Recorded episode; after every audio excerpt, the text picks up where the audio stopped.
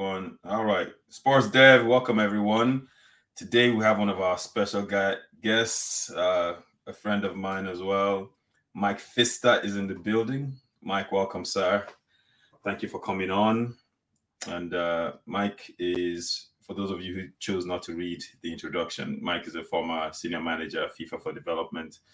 And um, with the World Cup coming up, he's going to just chat with me the way we typically chat off camera about um, about the World Cup and uh, and Qatar and all the blessings and issues and and everything. So, Mike, welcome again. Boma, thank you very much. Very pleased to be here. Uh, I think we've been doing this a couple of uh, a couple of times, and it's always it's always a great it's always a great discussion because it's it's gloves off. Um, just two two old friends talking about uh, you know the beautiful game, something that has kept us connected uh, over I would say over the past decade. So very much looking forward to this talk. Hundred percent. So so Mike, let's uh let's jump in. The the the the venue for this World Cup, Qatar. Mm-hmm. Um, I'm sure you've been seeing a lot of the messages. I mean, how, how do you host a World Cup without giving people the ability to get drunk? Um, you know, the beer sales are limited.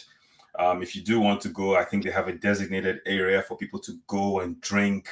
Um, it, correct me if I'm wrong. My interpretation of the World Cup is it's a global party. It's, it's, it's people from all over the world coming. There's a liberal, open environment. Have fun, watch football, interact. That's what it's about. It doesn't seem like that's the case here. I, I mean, what are your thoughts? Yeah, I mean it's uh, of course you know we uh, for those of us who've been uh, who've been to the region, you know we uh, we know it's it's a different culture, um, and this was of course staging a global event in Qatar would be different uh, than if you host it in Germany. Um, uh, first of all, I think um, Germany is a country that had um, you know is not a new player on the on the football scene um, Qatar in Asia is not either, but on the global football scene, uh, definitely, uh, um, uh, it's, it's, it's definitely a young, uh, it's definitely a young football nation.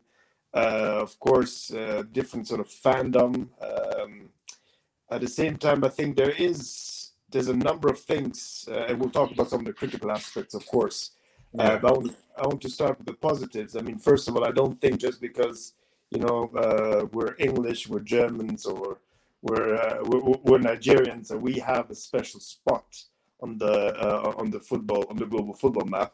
Uh, we have our history, of course, but uh, you, you, know you, you mentioned uh, a global party, so uh, I mean you know the likes of Qatar should have the rights to to of course be part of that that party as well and host it.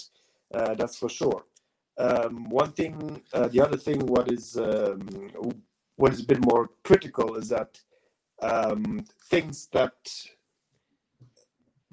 there are certain parts of the um, I would say the application process for uh, for World Cup uh, that are different now than uh, uh than at a period when Qatar uh, got the rights to host uh, the World Cup. And I think if the standards were applied today, um, yeah, it would have been it would have been tougher on the pure technical side of things, which now, of course, include also environmental issues, human rights issues, etc. Yeah. So, um, but for those of us who uh, you know have been have been around, um, you know, also I think the the um, the Qatari sort of environment, uh, you notice that it uh, the football World Cup and hosting the football World Cup has allowed um, Qatar to progress or to fast forward some reforms that were, were slow in happening. So, you know, Qatar used the World Cup very cleverly uh, to basically push back on some resistance, also internal resistance to um, uh, to some reforms. So it was a reform-minded, the reform-minded part of, uh, uh let's say, of the of the Qatari community uh, greatly benefited from the World Cup and used the, uh, the World Cup to push through uh, some reforms in an effort to make uh, yeah Qatar a uh, a truly uh, global player on many different fronts, not just not just in sports. but of course, you cannot change um, you cannot change it. you know a, a, culture where basically you know we all know of course Islam uh, you know doesn't allow the, uh, the consumption of, uh, of alcohol which for me myself I, I, I don't uh, you know I, wouldn't say that that's the um, you, you started off with uh, you know basically saying that a global party should allow people to uh, should allow people to drink. But I, I personally I still think I mean if if I was ever running an organization like FIFA, I would try and uh, basically get uh, get rid of any alcohol sponsored because it's it's about sports, it's about a healthy way of life, um, and uh, at one point you have to you have to draw the line between your commercial interests and your uh, what, what you're all about. And I think uh, in football we still have way, we still have ways to go when it comes to uh, uh, when it comes to that, whereas other sports have basically taken a tougher a tougher stand on that. Um, what I hope we will see um, is that, of course, um, you know, it's a party within its own uh, in its own way. I mean, every host has got its, uh, its challenges. I mean, I remember in Brazil, 2014, uh, there were social unrests. Uh, you know, before uh, before the World Cup, during the World Cup. So, would you say was it an ideal place to host a World Cup? Uh, you, you, know, maybe not at that time um, you know, in South Africa, there were other issues. Uh, there were other issues as well. So each, uh, I'd say, almost each host has got uh, has got his range of issues. Um, but of course, now in uh, the in Qatar, you've got a whole bunch which has sort of uh, come together and has really put Qatar in the spotlight. And I would say almost. Um, yeah, I mean, I'm I'm actually looking forward to the World Cup to start, so we can actually talk about uh, also football a little bit because um, I have to say, even myself, I've been distracted. Uh, I'm looking less at the football groups, uh, but uh, at, the groups of the, at the, World Cup, and I'm reading more about all the things around uh, around the World Cup, and this um, I think much more than than it was in the past. So I'm actually looking forward to getting on with the game and starting to uh, yeah to see whether you know this is actually going to be the most beautiful World Cup, not just because it's Qatar, but just because the quality. Uh, you know, hopefully improves every four years in terms of the actual game. Yeah. Do you think it's a it's a function of um the, okay, so if you count the last three World Cups, right? So we have Qatar right now. We had Brazil. No, sorry, we had Brazil 2014, right? And mm-hmm. after Brazil, we had um, Russia. Russia, and then Qatar. And prior to Brazil, it was South Africa, right? Um, do you think it's a function of the global media when a World Cup is being held in a non-Western country, they tend to try to pick up on all the other stories outside of football. So, for instance, in South Africa, they talked about the crime and the transportation not being ready. In Brazil, I remember Dilma Rousseff, she got a lot of heat for the stadiums and, like you said, social unrest. In Russia, there were tons of complaints that came up about going to Russia and whether or not it was ideal. And now in Qatar, we have a lot of these um, stories coming up. I think there was one country that I think was Australia that said they were considering boycotting the games because of uh, workers' issues and human rights abuses. So, do you think when a certain country hosts the World Cup, it becomes a kind of conversation about everything else that may people may be concerned about in that country outside of the World Cup, outside of football itself? I mean, let's remember Australia was one of the countries that was uh, running against Qatar, right? Um, so, so obviously now, uh, you know, that's um, um, you know, I think there's still some sour grapes there as well. And of course, the, yeah. uh, the, the US at the end was between the US and Qatar, and Qatar got uh, uh, got, got, the extra votes, uh, the extra votes needed. But I think that's, um, I think that uh, let's put that aside. Let's uh, focus on the question that you asked, whether you know the Western the Western media would be highly critical of any host which is outside of the traditional sort of uh, hosting uh, hosting community. Right. I think yeah. this reflects this reflects a little bit of our Western arrogance. Um, you know, uh, we still. Um, I don't know. I mean, we, we have our we, we have our principles. I mean, I live in Switzerland. You know, f- fantastic country. Um, uh, you know, education is uh, is taken for granted.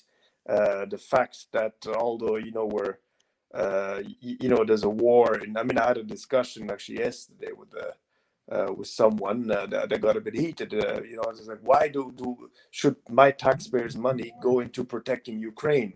Um, when, when there's, I said, well, yeah, because I mean, if you don't block an, an invasion, um, you, you know, I mean the invading power may get a bit too close to you. You know, I mean, you're you're two borders away from the war. You realize that?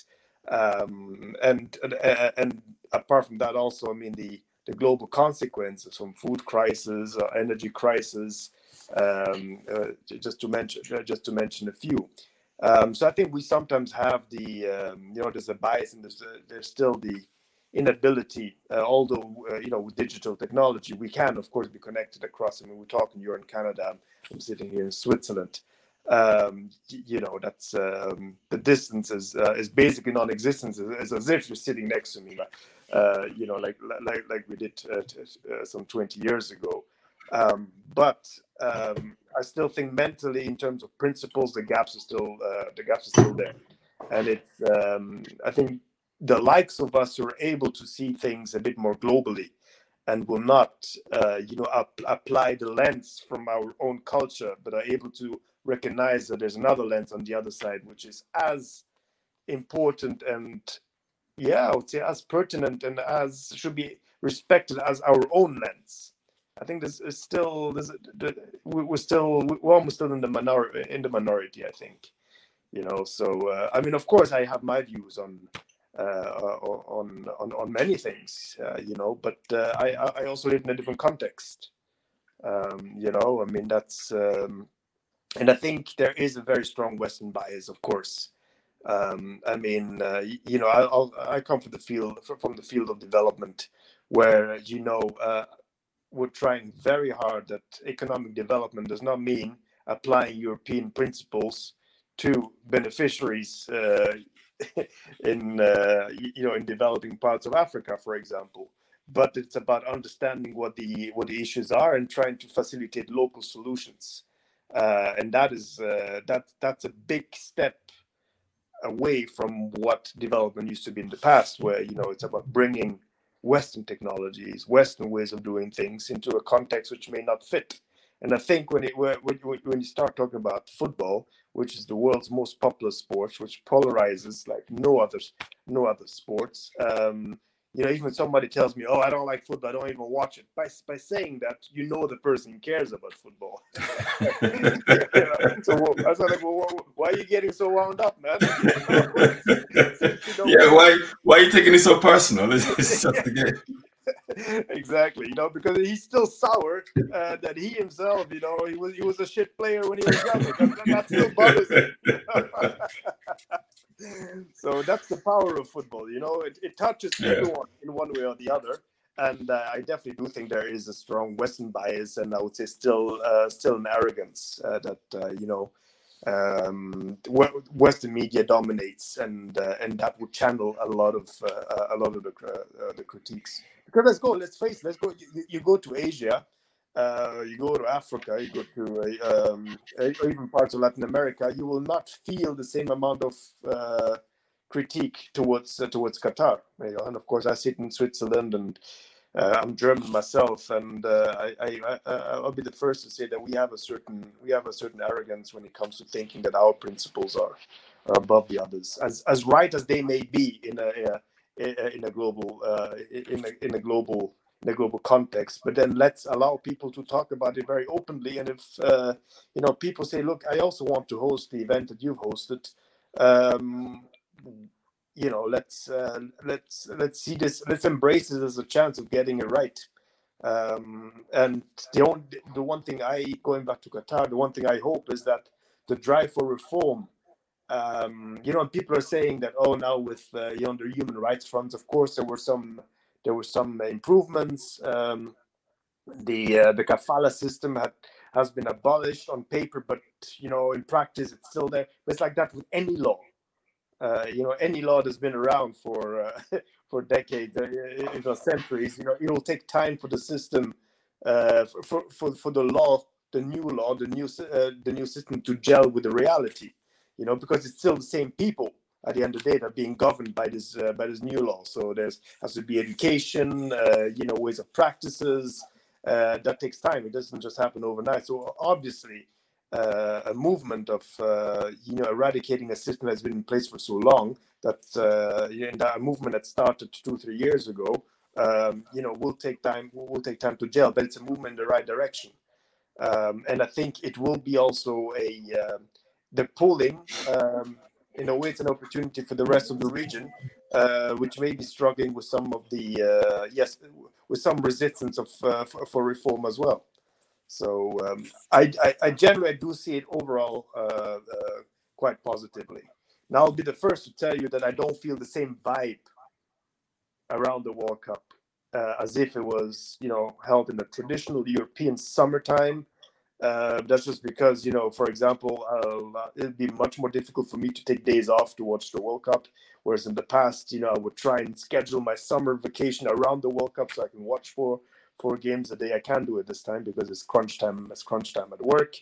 Um, you know, but I um, you know, there's a small time difference issue, but that's something the American, uh, the Americas have been, you, you know, uh, dealing with every time, um, every time um, uh, a World Cup was held either in Europe, Africa, or, Asia. And I remember the 2002 World Cup in uh, Japan and Korea. Uh, you know, it was yeah. I mean, you, you had to skip class uh, morning class to, uh, to, uh, to watch a game, right? If you're uh, if you're sitting in Europe. Um, so generally, I do feel there is, uh, yeah, of course, I would, uh, um, I w- yeah, I, I do feel also that uh, you know there's there's not that same enthusiasm also coming from me as a total football aficionado because you know on this uh, on this welcome. I think the fact there's been so much discussion on things, uh, but the actual football um, side of things has uh, has definitely dampened the mood a little bit. That's uh, yeah. that's for sure. And and, and I and I kind of want to jump into the football as well, but but you know, speaking about that, about talking about other things outside of football, mm. there's been this huge clamor to get Iran banned from the World Cup because of the recent issues in the country. And recently, I saw uh, your former best friend Sepp Blatter come out and champion a ban of Iran, which I thought was interesting. Um, you know, but so it's, and I don't know what it is. Maybe it's virtue signaling at this point. Maybe it's, you know, uh, you get a large platform when you're able to do certain things, you know, on the eve of the, you know, uh, biggest tournament in the world. Um, I'm not exactly sure what it is. I mean, because if it's the if it's the worker issues, uh, human rights abuses, my goodness, there's enough to go around on this planet that you can That's right. you can champion. Right. You know, let's start with most of the products we use are made by workers in appalling conditions. Um, That's right. But these same people still buy those products. So I don't know. I mean, what do you make of the Iran situation, and especially the former FIFA boss uh, coming out to say that they should be banned from the World Cup? Yeah, I mean, I, he, um, he, I'm, I'm not sure he would, he would speak that openly about it if he was still, uh, you know, of course, running running FIFA. Now it's a, it's a, I think also an easy, um, it's, it's an easy thing to say off the cuff. Um, I would be, uh, I mean, like like you're right, like like you said, of course, the current situation in Iran is um, is uh, is extremely uh, is uh, yeah, uh, is one that is one that has to be watched extremely, extremely carefully to see how it unfolds.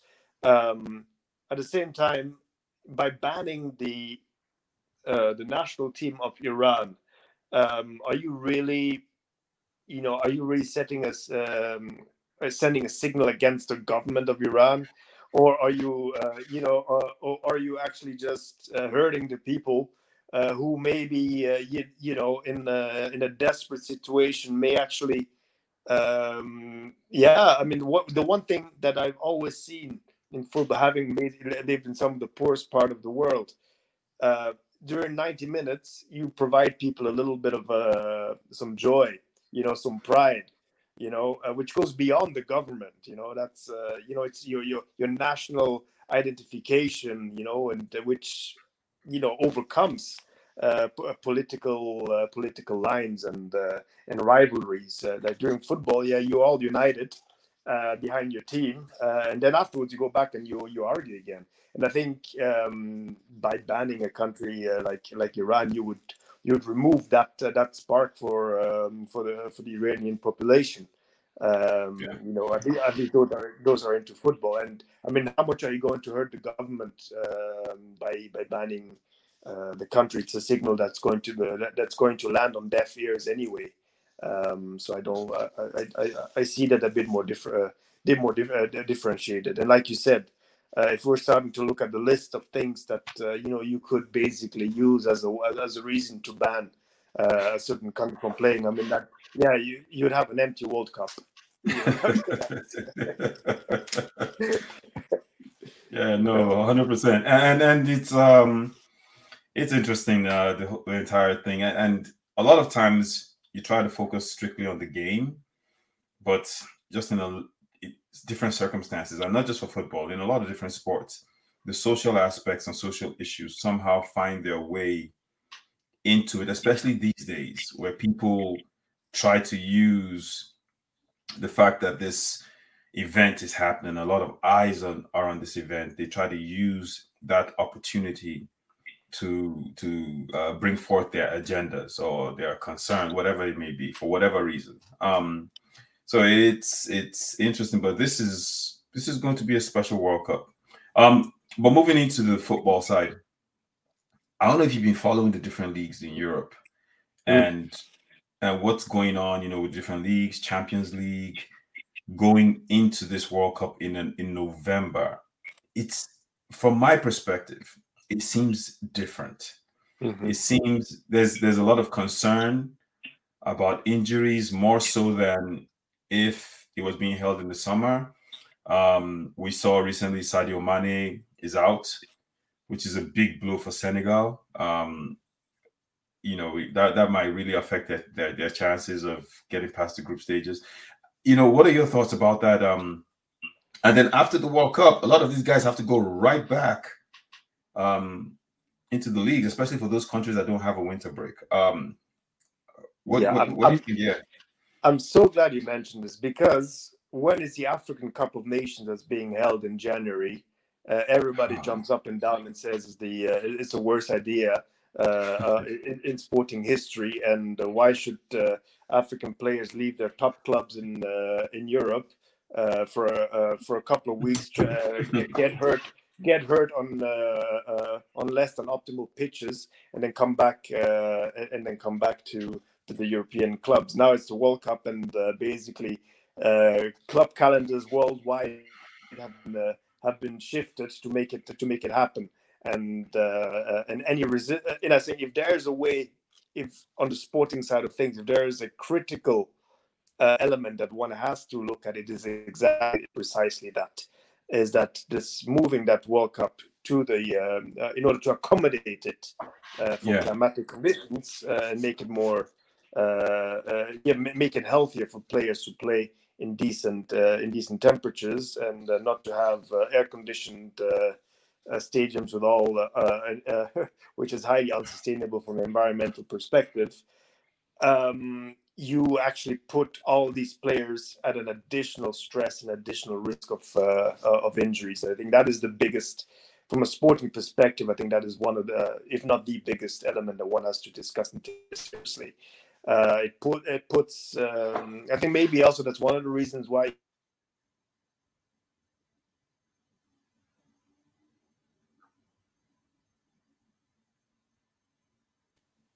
Yeah, are, are you there? I think we got. yeah, yeah, yeah. I lost you for a quick second, but you're back.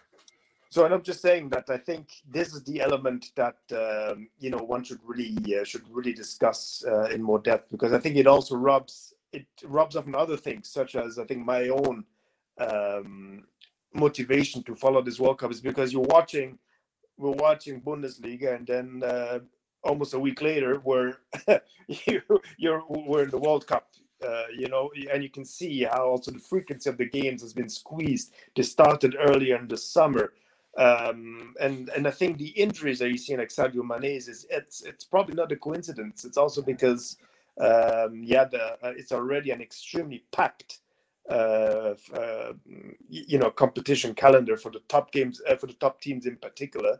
Uh, and now you're you're you're pressuring that even more, and that the health of the players still gets I think a very minor role in these discussions. I mean, it's people like us who discuss it. But have you seen yeah. have you seen an article from these Western media, like you said, uh, which focuses on that element in depth with empirical evidence and none? It's all about yeah the human rights issues, about not uh, uh, not creating spaces for enough alcohol, um, it's not going to be the fan fest uh, because it's in Qatar, blah blah blah. No, but where the real issues are, I think, from a sporting perspective, is exactly that.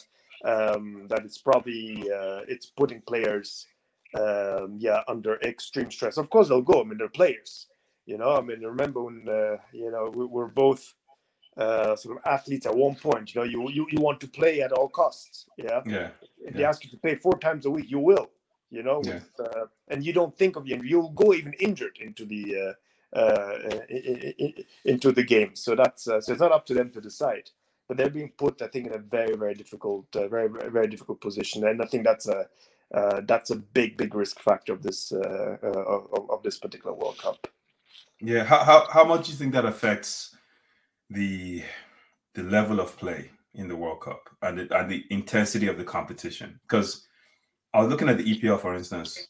I think they still have their Christmas schedule going on, mm. which is, which is disturbing, right? Because you finish the World Cup and then boom, you're right back during the holidays playing these matches. I think they play Boxing Day, then they play New Year's. Exactly. Um, but in the World Cup, how how much do you think this affects? Are we going to see a lower level of play that we typically are used to. I mean, I mean, I mean, challenge ch- challenge me, Boom, on that one. But I would actually think, um, funny enough, uh, funnily enough, the quality may actually be better because usually when it's held in the summer, it's at the end, no, of a long, long season. Season, it's, yeah. Uh, you know, it's, it's shortly after the Champions League final, so you know, for example, the German national team, if uh, yeah. you know, if Bayern Munich was playing the final, half of the team would have just come out of uh, you, you, know a super long season, whereas now it's half time. Um, yeah, yeah. So, uh, so, so maybe they they might actually even be fresher. Um, I find with the what um, what maybe the uh, uh, what is the problem is that they've intensified the number of games and that uh, you know going to the World Cup the the risk of injuries uh, you know might be might be higher. But I think the quality of the game may actually be uh, may actually be better because you're not at the end of a super long season. You're you're halfway. You know mm-hmm. that's uh, uh, so. So I think I'll, I'll be more measured. I'll be more measured on uh, on that front. Um, i but I generally do think, and that is uh, that is a trend that uh, you, know the, I mean both FIFA and other regional confederations have to get under control. Is this explosions of competitions, explosion of of games and uh, not only does it uh, i mean we, we all know the the motivation is first and foremost commercial uh, yeah. you, you, know uh, but then you, you know players are seeing really as gladiators and basically you know you know let's pay them even more so they go even faster they train harder at our pleasure as uh, as consumers so you come home after a long day of work you open up your beer you get fatter while the super uh, fit, fit, guy, you know, gets paid more money for your own pleasure. Um, and there, and there seems to be no limit to that. Um, you know, and that's um, they, they're just trying to see where can I fit. A, you know, where's a free where's a free couple of days where you can fit again another competition, rebrand it mm-hmm. again, add more teams to it. Um, you know, make it explode even further. Um, whereas on the sidelines, uh, doctors have been ringing the alarm bells for uh, for years, and they're not being heard at all in these uh, in these discussions. And I think, um, particularly when it comes to the amount of football games, uh, I think less is more. Uh, I mean, yeah. I uh, you know. I mean, I'll give you also an example. When you look at Champions League, I mean, I remember when the first when the first rounds of the games were already the Bayern Munich versus Ajax Amsterdam versus Paris Saint Germain. The Champions League was on from day one. Now, Charlie, you have to wait until uh, until the semifinals, until you know you switch on the TV and watch because that's when it becomes really, really spicy and and really important. So I feel like you know, by adding uh, yeah, by adding too many teams, too many uh, too many games, you're actually watering down the quality. Um, particularly for those who yeah who are really big fans of the game. Um, you also know that you know, if, uh, you know football fans are very it's not a homogeneous group. You know, there are others who will watch no matter what what game their team plays, they're, they're going to follow, and there's others who you know will try and uh, will try and um, and and basically get their time um, uh, you know, they'll, they'll spare that time uh, for, for for a good game and not just uh, you know not, not just for any game. So yeah. I do think I, I, do think less is more, and we have to we really have to start focusing on the quality more than. Uh, uh, than the quantity of uh, of games, and I think that is a discussion which is very unbalanced and has been unbalanced for for I'd say five six years already. So, are, are, you a fan of the increase in the number of teams after this World Cup? I mean, I to be honest with you, uh, I am very much looking forward to the United World Cup, as it's called, uh, just because it's going to be a massive show, you know. And if there's, uh, you know, there's a set of countries that can that can host such a massive yeah. event, yeah, it would be those three. So, so it's really, I think it's a fun. That would be a fantastic um, uh, a, a, fantastic event. Whether it's the formula for every single World Cup going forward, or you're going to have to have 48 teams. I'm, uh, uh, yeah, I'm a bit more skeptical. Um, you know, that's uh, I just have to say. I mean, even when when there were less uh, uh, less teams and um, in the in the World Cup, the the quality wasn't wasn't necess- wasn't always uh, that great. I remember the Italy World Cup was uh, uh, is one of those at technical level. Other people say it was quite low in terms of quality, in terms of, you, you know to, to follow it. Um, so let's uh, let's see. I'm, I'm open to the idea. See what it uh, uh, what it does. But I do fear that again you have to wait until quarterfinals until most people start switching on their TVs uh, to then say, okay, now the World Cup has started. And if that yeah. is the, if that is the reaction, then it's a then it was definitely a mistake. Yeah, and and you're echoing. Um, our, our co-host is not here today, but uh, Mike, who's, who's your namesake, his name is also Mike, who's always here. That's one of his uh key points he makes is that you know, like, come on, like, no one wants to see, for instance, uh, no offense to Mozambique, but Mozambique qualifies for the World Cup and they have to play Romania, you know, um, you're not going to see people getting excited to watch that game. Um, so he he's he and I go back and forth on this, but he's of the argument that that's that's that what's the point of increasing uh, the number of i think if if there had been a technical study that was presented you know in a through a global consultation among you know technical people of the game and you know people would have clearly identified the value added from a development perspective from a technical perspective of uh, of basically increasing the, the number to 48 teams and then, yeah. of course, you know that, of course, there are commercial benefits and political benefits as well. Uh, but now I think it's been sort of, you know, it's. Uh, I think that order has been reversed. First, it was like, look, we need to make more money. Uh, let's uh, let's let, us let us get um, you know more teams and uh, let's get more teams into the uh, into the arena. Um, more teams means more federations who think they have a chance of qualifying for the World Cup. So we will support, of course, the FIFA politically uh, because we get a chance of, uh, of being on the stage. There's going to be more money for everybody, etc. I think that was the prime that was the prime motivation. Um, whether you know um, now now I'm, I'm also I am at the same time I, I am a strong believer that if your country participates in the World Cup, it gives football a boost in your country, even if it's temporary, you know. But for that moment, you know, kids um, go crazy uh, yeah. about football. There is an increased hype around the game, and hopefully in participation in the in the game as well. Um, so I do think there's a, a, there is a link there, of course, and uh, and of course that the federation that participates gets more money that it can invest into football development. Yes, these are all these are all valid arguments but these should have presented first and foremost as the argument for increasing the number of teams. Um, and I, and I think that was um, if if that did happen, it was probably not communicated uh, enough around it. Um, and that's yeah, I think these these results, this evidence, and these empirics were not uh, were not presented in a uh, uh in a manner that satisfies, uh, I think, the football aficionados like uh, like you and me. So, um, I, so again, I, I, think the next one, the, the United World Cup, is uh, will be a big show. Um, whether it's the model going forward and every single World Cup has to be of that size, uh, I, I, think this uh, it shouldn't be a fixed uh, shouldn't be a fixed model. I think we should reevaluate afterwards and see whether we can make it more manageable. Because now what that means now is that you only it's, it's always going to be a mega event uh, you know, going forward with sustainability uh, issues. You know, people, uh, teams having to travel, um, you know, across continents uh, to play games, etc. While at the same time we're trying to fight climate change, right? So these are all elements that have to be uh, that have to be considered. No, it's a it's a really good point, and and like you said, I'm curious to see how that whole change plays out. Um, the competition part is just one aspect, uh, like you mentioned, that uh, we'll look at. But then there are a lot of different aspects that come into play, um, including the qualification series.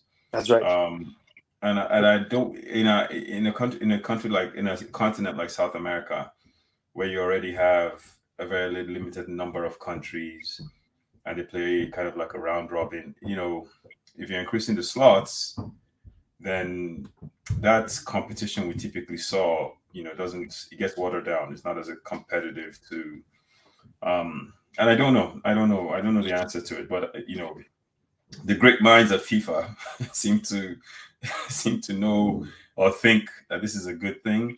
But the one thing you spoke about is development and, and this is something that you and i care about and um, you've also worked intimately on uh, when you were part of that organization. Um, as this world cup draws near we all know that teams get um, financial compensation from FIFA uh, for qualification. And um, when that financial compensation comes through, are there conditions attached to it for development? How or is it entirely up to the federation to decide whether or not they decide to use a certain amount? You know, how, how does that how does that whole process work out? I mean, up, up, when you put aside now the, the financial volumes, uh, I've been out of the organization for a while, so I'm not sure what uh, what that is now that uh, that each team uh, receives. But you know, it, it was it was around five six million um, per uh, uh, per participating team. I think already back in 2006. Mm-hmm. Um, now, the rationale was that by participating in a World Cup, you know, your your financials are going to be stretched. Uh, you know, you're gonna have to organize camps. You're gonna have to, yeah, pro- professionalize even further. So that is why you get compensated uh, for it. Um, and I think that's uh, that, that, that's only fair that you know you're going to be uh, you, you get compensated so that you're not going to get stressed financially. And I mean, of course, countries like uh, I would say Germany don't need it, but if you're uh, yeah, if you're you're yeah even even Cameroon, if you if you, if you qualify, you will need you, you'll need certain financial help uh, to, to have to basically come as prepared as uh, as any other team. So I think that was the logic. Um, now um, there's no there's no specific conditions that are uh, that are attached to uh, uh, to that compensation. There's definitely no development uh, because it's, it's the motivation different. It's not to it's not to promote development. It's to help you prepare for the World Cup That was uh, that, that's the that's the um, that's the rationale for that uh, for that money. You know, now there are um, there are ample other opportunities uh, to boost development, and and, uh, and I think that's where we can have a long discussion of whether that money um, that uh, you know FIFA gives to uh, its member associations for development forward uh, the forward program is that enough money is does that program have the necessary oversight, the capacity uh, from a management perspective to make sure the money does go into development? I think this is where um, you know I would have question marks. Um, you know, so it's less about the money that they get to uh, uh, to to be participating in World Cup. Is more, more generally whether you know the the football development system as such coming out of FIFA is equipped so that development returns are actually uh, uh, are actually met. Okay, so the the and I see your point. So that, that, that amount of money is geared towards helping them prepare and all the logistics and expenses that they would typically not incur had they not qualified. They exactly. have to incur now. So in that same regard, does that apply to the bonuses. And we, we know about this. You and I know about this very well. Um, and the issues around bonuses. Um, is that money? Because federations get that money uh, without calling out any federation. Some federations get that money, but then players complain about not getting the bonuses. Is the understanding that FIFA has given that money for logistics, but yes, at the same time to also cover whatever bonuses are paid? Because the bonuses are depend are de- determined by the federation, right? How much exactly. Yeah. No, it's yeah, yeah. There's no. It doesn't mean because you qualify that you should get a bonus. Uh, yeah. Know, that's not. Uh, uh, that, that's at the discretion of the federation to to do so. And I think, uh, particularly, uh, you know, in the context that, uh, that you and I know very well, the yeah. issue of bonuses come up because there is this frustration that the federation gets the money and doesn't do enough uh, with the money. That instead of going to the team's preparation, it goes into the the pockets of officials. So the players, you know, feel that this is a moment to vent and to say and to actually claim for uh, uh, for higher bonuses uh, or, or to have the bonuses because at the end of the day they're the ones who qualify the team. You know, um, so that's uh, so, so so I get that, and I, I do think if the federations were more professional, uh, yeah. if uh, if the benefits, the, the development benefits um, from the work of the federations are clear, there would be less pressure on the bonuses uh, because that's I mean most uh, today uh, players in the you know the Ghanaian national team, Cameroonian national team. I mean, they're making so much money already. They're all playing in top leagues. You know what? Yeah. That, that, that little extra bonus from participating in the World Cup is not going to make a huge difference. Uh, you know, it, yeah. was. I think it was slightly different in '94, uh, '98. Uh, um, you know, uh, 2002, but then, uh, or, or, I would say 2006 for the likes of Togo, uh, because we all know at that time Togo had they had one one player who played in the English Premier League, uh, Emmanuel Adebayor. Adebayor, yeah. Yeah, the, the others played in, uh, well, some played uh, uh, also in decent leagues, but then there was a big bunch of them that played in amateur leagues as well. And for them, it was the one opportunity to actually see a bit of money, uh, knowing very well that the Togolese Federation at that time was anything but professional. So, I, I remember, I remember that World Cup very well. Know, and it, and it's it's it's it's interesting because um, I can just tell you, like having talked to different people from certain federations, you you hear of um, pres- federation presidents using that allocation money to strengthen their political standing within the country by flying people out to the World Cup, putting them in five star hotels, taking care of family and friends, you know, fulfilling several calls from politicians, business interests, you know, whatever the case may be, they use that money to take care of all those things. Um, yes, they allocate a little bit of money for logistics and all that, but you know, they're like, okay, this is an opportunity. Let's use it to try to bolster our standing, so that way we can get reelected and continue to keep this seat. Um, as a matter of fact, I know from certain sources that during election, during federation elections, uh, it's one of the promises made to some of the people that cast their ballots for who becomes the next federation president. Um, but then, like you said about the case of Togo, with those players that play in amateur leagues, um, who are looking forward to some level of compensation uh, and don't get it. Um, there are a couple of questions that come to my mind. One is okay, let's assume that you're entitled to some level of compensation for your time in the World Cup. How do we calculate that level of compensation? What standard are we using mm-hmm. um, to determine how much you should get paid? Um, and my guess is you're getting paid per game or you're getting paid per hours trained, including time in the game. You know, I, I, what are your thoughts about that? I've never really seen anyone make a compelling argument to say, okay, you're Togo. Uh, the average salary or per hour rate in Togo, you know, are you using that rate? Because if that is the rate, most of these players won't even show up. Or are you using um, some international rate to determine what they would get paid? Or are you using what they typically would earn at their clubs? Because if you did use that, the players like Adebayor you won't be able to afford them. Um, you know, what are your thoughts about that? About yeah. No, no, but I think there's um, that goes back to a sort of solidarity principle that FIFA's had for a long time when it came to financial compensation. So, for example, the uh, um, the amount of money that each federation gets through FIFA Forward, um, so what used to be called like the goal programs the financial assistance programs of FIFA, which have been sort of repackaged and rebranded as uh, as FIFA Forward, forward under uh, under Infantino. It's the same for every single federation. So um, Montserrat gets as much as China, uh, which gets as much as Cameroon, gets as much as Switzerland. Obviously, that makes no sense at all, um, but that's how, that's how it's always been. Um, it, it's not, ba- I mean, what, uh, and this goes back to what I said the capacity to do proper development um, in these organizations. Um, has they haven't really invested in that capacity because then such a system would not be uh, wouldn't be around because then there'll be a targeted system based on the on, on the country's needs, based on the country's cir- circumstances. I mean, Montserrat has no place to fit in another stadium right now. Yeah, yet they're getting money for infrastructure.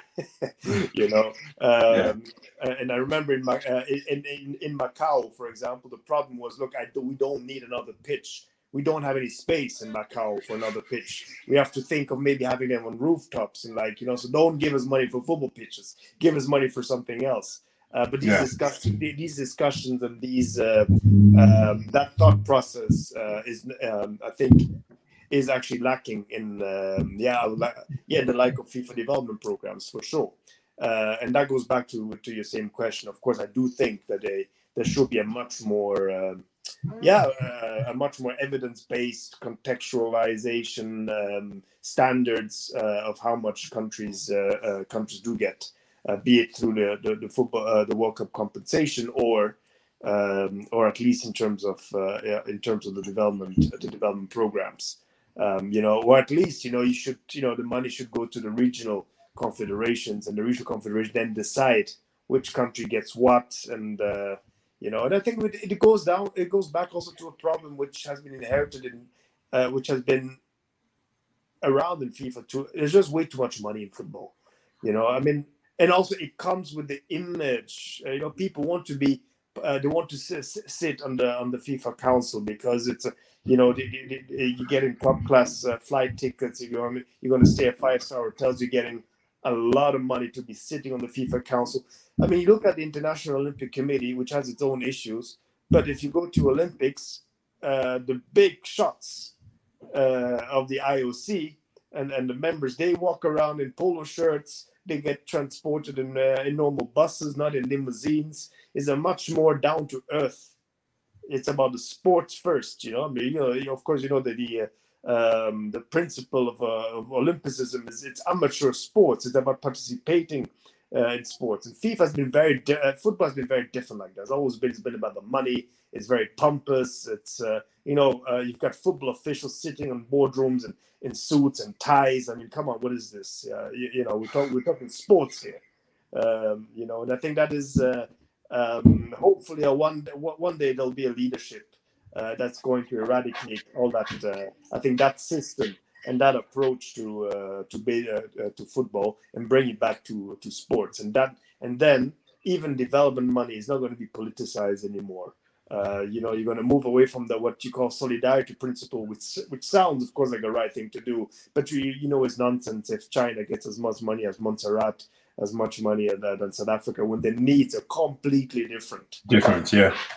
No, hundred percent. And, and and the thing is, um, for the for the player salaries in a World Cup, right? Do you think FIFA should create a standard? Um, because there seems to be this issue, right? So, for instance, in Brazil, the Ghanaian players threatened to sit out games because they weren't compensated. Um, how do they determine how much the player should get paid? Um, yeah, it, it's I, I, haven't seen anything. Correct, correct me if I'm wrong. yeah, but I haven't seen that yeah, says, you know, it's at the discretion of the federations again, you know, and there, and there there's also this. Um, I mean, you in principle you shouldn't get paid for play for, for playing for your national team. It should be an honor uh, to do so. And uh, unfortunately, uh, you know, because there's there's so much money around, um, you know, uh, they know that the the officials are getting tons of money through um, whatever sort of uh, uh, bonuses and compensation that should go into the team uh, so that the team doesn't, um, you know, doesn't stay in uh, in crappy hotels and stuff. But the fact that it is not happening, you know, of course, uh, you, you, know, enrages players, uh, particularly the ones that are being treated unfairly. You're not going to have that discussion in Germany, I can tell you that. You know, first of all, the players yeah. know they're making enough money. Of course, they're going to get a bonus if they make it to the quarterfinals, semifinals. It's it's a it's, it's a reward for their performance, but it's not a salary. You know, they're making enough money in the clubs. Um, you know, but you also do know that um, I mean, most of the money uh, that the German Football Federation puts into football actually lands in the development of the game and not in the, in the pockets of uh, of officials. And unfortunately, in the uh, you know in the context that you and I know very well, that doesn't uh, that doesn't always happen, and you don't see you don't see the uh, the you, you, you, don't see the, the development returns. You know that the money uh, you, you know until it reaches you you know the outskirts of Kano for for a football pitch, it will have gone through a number of pockets, and uh, you know, at the end, a tsunami ends up into one drop uh, for football development uh, to where it's actually most uh, most needed. And I think that is um, that that is the problem. And at the same time, also, you know, that's that, that is a topic that has been, I think, a little bit abused because it's misunderstood. That is saying, oh, you know, particularly also comes to um, uh, the rewards for women's football. To say, oh, uh, men uh, men players have higher salaries for playing the national team than than, than the women counterparts. Women. Well, yeah. yeah, but, yeah, but there's no salary for playing in the national team. No, there's no salary. You know, and uh, that's uh, and it's up to the federation to to make sure that uh, the benefits to support women's football are the same you know that you invest equally if not more because you want to make up a gap so it's about what you put in the structure what uh, what opportunities do you provide for girls to participate and to uh, are they the same as for for men i think that is that is the issue and once you have that uh, equity then you know the financial compensation is going to be more equal as well i mean you see that in sports where i think the the popularity of the women's game is uh, you know, basically equal to the one. Look at tennis. You know, uh, women's tennis and men's tennis. That's uh, you know, they, both uh, enjoy a lot of popularity. Um, you know, and, and this reflects uh, is also reflected uh, in the compensation. Um, so I think the discussion is a bit again it's politicized and it is a bit misled. Also because a lot of people don't understand the system you know that's um yeah it, it's it, do you think we'll ever see a day where not world cup money but development money mm-hmm. that's given to FIFA member states has uh, stronger oversight. Um, I think is, uh, you know, and, and, there I would like to take the Olympic Solidarity Program as an example. Uh, it's so much more professionally uh, organized uh, and structured than, uh, let's say, FIFA development programs. Uh, you know, it, it's really is a lot of investment in uh, in national Olympic committees, uh, in uh, in the way uh, the development money is spent, the monitoring, the you know, it's I, I still, um, I mean, I um, I honestly do believe.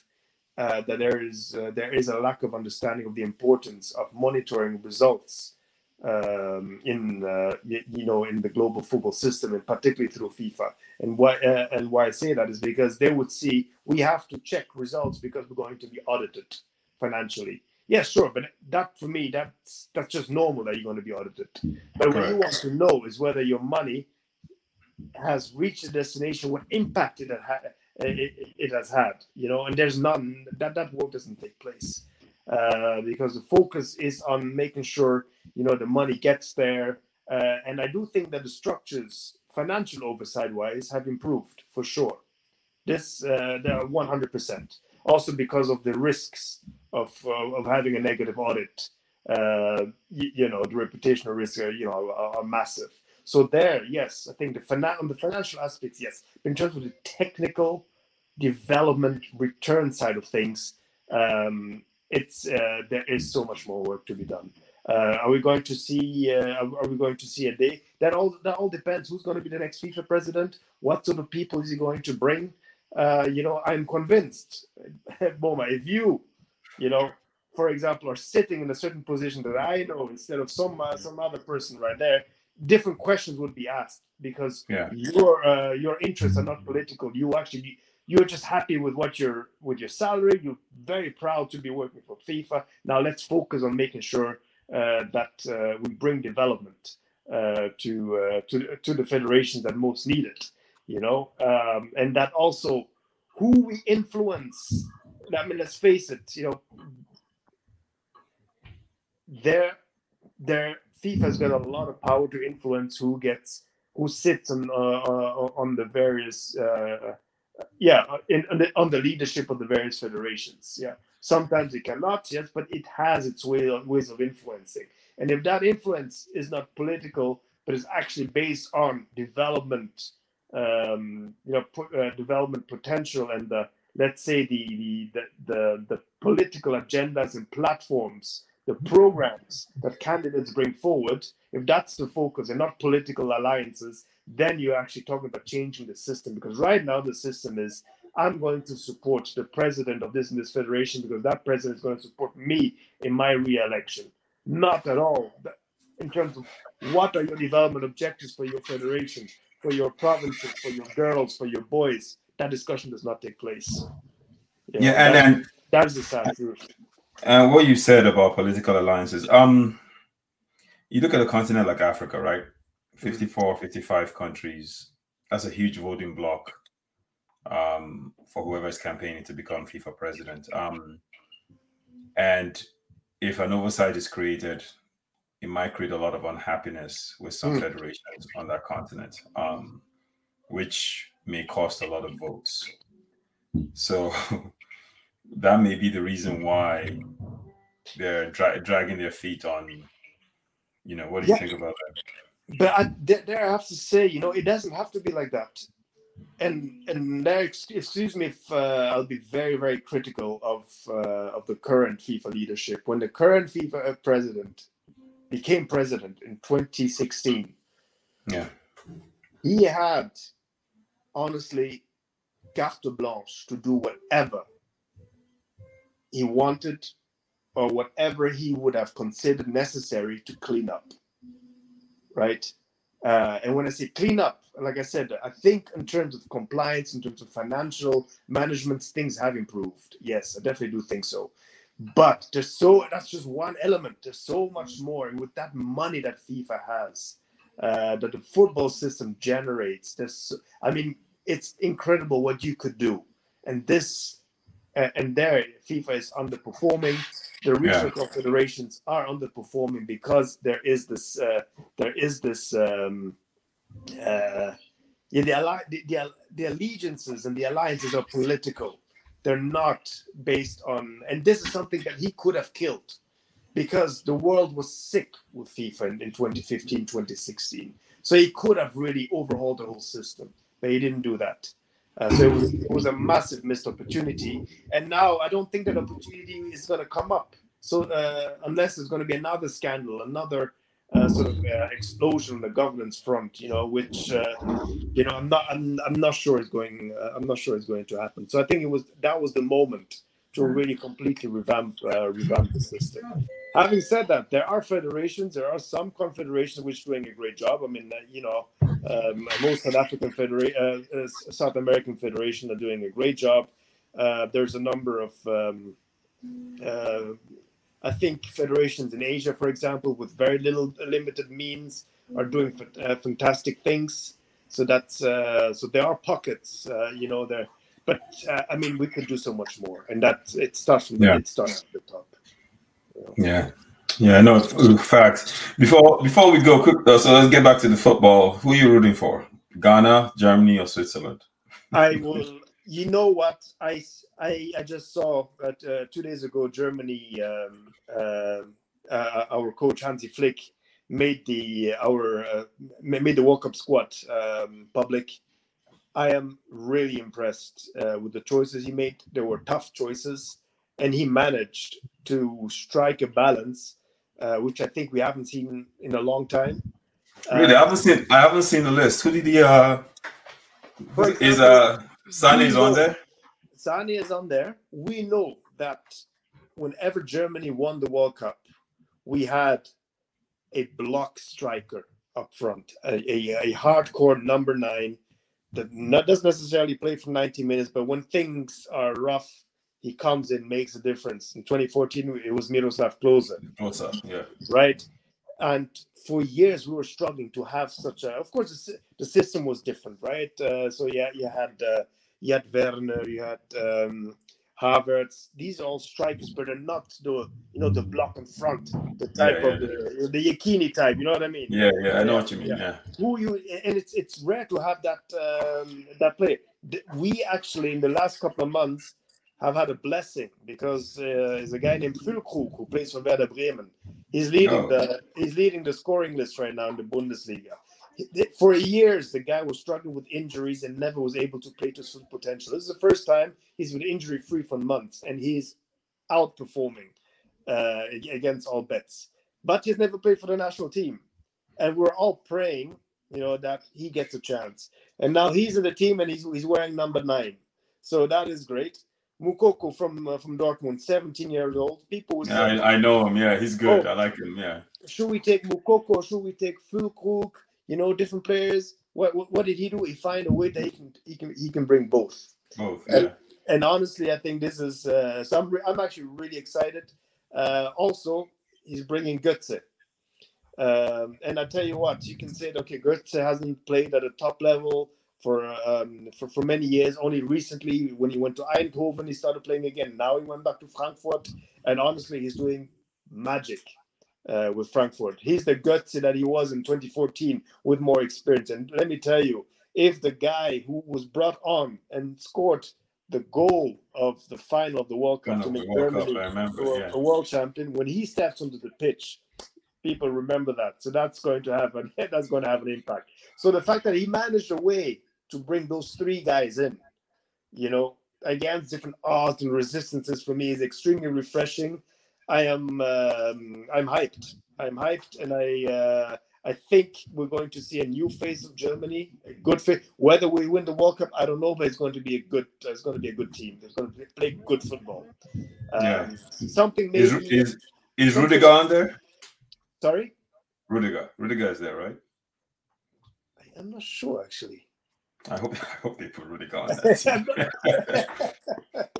I love that guy. No, he, yeah, no, no, he, he, must be. He must be. He has. Uh, no, yeah. he must be. Who, who is who is not there? Hummels. Uh, Hummels was hoping. Oh, Hummels not there. Yeah, Hummels was hoping that uh, that he makes it. Um, but uh, it, for me, it was those three new elements that are going to make. Uh, uh, yeah. One one is a flash from the past, and the other one, I think, just two fresh, uh, fresh elements. They can make a huge difference. Um, you know, yeah yeah, as you know, when you have eleven players, uh, three players make uh, make a huge difference. Then, of course, I mean, I'm very curious to see. Uh, I mean, I was really rooting for Senegal, uh, just because it's a fantastic generation right now. I mean, yeah, it is. Yeah, it is. Uh, Sadio Mane not uh, not being there, or you know, maybe I, I think he's on the list, but you know, his injury is a real is a real blow. Uh, hopefully, I don't know whether he's going to come back. Let's uh, let's hope. Um, not just because you know I want Senegal to win over Ghana or whatever, no, but just because he's just a fantastic player and he deserves yeah. to be. He deserves yeah. to represent the African continent on the world stage. You know that is. Yeah, uh, yeah. Then we see, you know, Ghana. You know, yeah, I've got a, I've got a soft spot for Ghana, so I'm always going to uh, uh, to root for Ghana. They have an extremely tough group, you know, with Portugal, uh, Uruguay, yeah. South Korea. I mean, that's uh, that's tough. How about yourself, though? You know, Ghana knocked us out. Um, so, but you know, the it, it, Nigerians we have a love hate relationship with Ghana. Oh, we hate them. We hate them on the continent, but we love them on the international stage. So, um, yeah, yeah, we support them. I, I'm excited about Cameroon. You know, um, yeah, yeah, because I, did you see the how they qualified with Algeria? that was if I was if I bet on that game, I'd have lost all my money because you know Cameroon is they're this enigma. You know, um, you can't quite understand them. You can't quite predict them. You know they have the talent, but you also know they have a history of underachieving. Um, fantastic players, mm-hmm. fantastic players. You know, very good athletes. What they did to qualify was highly impressive. To beat an Algerian team in Algeria in a stadium they had never lost in for a very long time. A very good Algerian team, Riyad Mahrez, and um, that was very impressive. So I'm excited about them, but I'm cautiously excited because I know Cameroon. No, no, no. They have a they have, they have a good goalkeeper. Yeah, fantastic midfield. Um, you know, and Choupo-Moting, he's on fire right now. He's on fire. He's yeah, playing yeah. at the top level. Look, right. I'm I'm excited about them. I'm excited and, about them. And you know, for me, honestly, Samuel yeah. Eto'o, Rigobert Song, for me, they were they were like family. Um, you know, some time back, and uh, yeah, yeah, and they still are. I really, I, I hope, I wish them all the best, the big successes. Uh, Rigobert Song is under a heat. Uh, but I know he is in it with uh, blood, heart, and soul. You yeah. know, uh, so so is of course Samuel Eto'o. You know, um, being this, this young former player who got to be the president of the federation. Uh, I think that alone deserves you know some some blessing from above to, to uh, you know so, so they make it to the next round. Yeah, I'm I'm excited about them, and like you said earlier, we know Eto'o-Fils is not doing this because he's trying to make money from the film. Nah, yeah, yeah, yeah, yeah, yeah, yeah. We know that. Yeah. And we know his passion. We know the kind of personality he yeah. has. So it's um it's exciting. I'm excited for them. I'm excited for Cameroon. And um if they show up and they have this midfielder that plays for Napoli, mm-hmm. uh he's amazing. Anguissa, yeah. Uh, oh man, he's a fantastic player. I, I so I'm um look, I'm, I'm excited, but I know Cameroon. They've broken my heart so many times. that, that that part of me is like, okay, listen, just control your excitement a little bit and just let, let's see what happens. So um so yeah, that's what it is. But uh but Mike, listen, thank you so much, brother. Uh you and I we could talk for five hours nonstop. Um, definitely. You know, I, I'll be I'll be sending you messages during the World Cup um, as we go through. I, am also I also like to watch Germany just just because of you know how they play their football is always very interesting to watch, very efficient. And and the thing is, I think they have a chip on their shoulder because they, they mm-hmm. haven't had they didn't have a good outing last time. So um, I'm, no, no. I'm, yeah. Yeah, yeah, we're, we're, we're going to make it better. We have uh, there's it's payback time, and we're hot. Yeah, so, yeah. Well, yeah. Obama, I, I, really appreciate uh, you know this discussion, and uh, let's let's keep it rolling, eh? And, yes, uh, sir. And uh, yes, Canada, sir. I'm looking forward to Canada as well, but that's uh, that's for different, that's for a different uh, for a different discussion. Yeah, that's um, a totally different discussion. If they could get past, if they could get past Croatia, I'm not giving them any chance against Belgium, but if yeah. they can get past Croatia, which maybe I don't know if that's possible because Croatian players are a little older, but they're still very good you know. Uh, yeah. So um, I don't know. We'll see. We'll see. All right, brother. All right, my brother. You take care, huh? Take care. All, All right.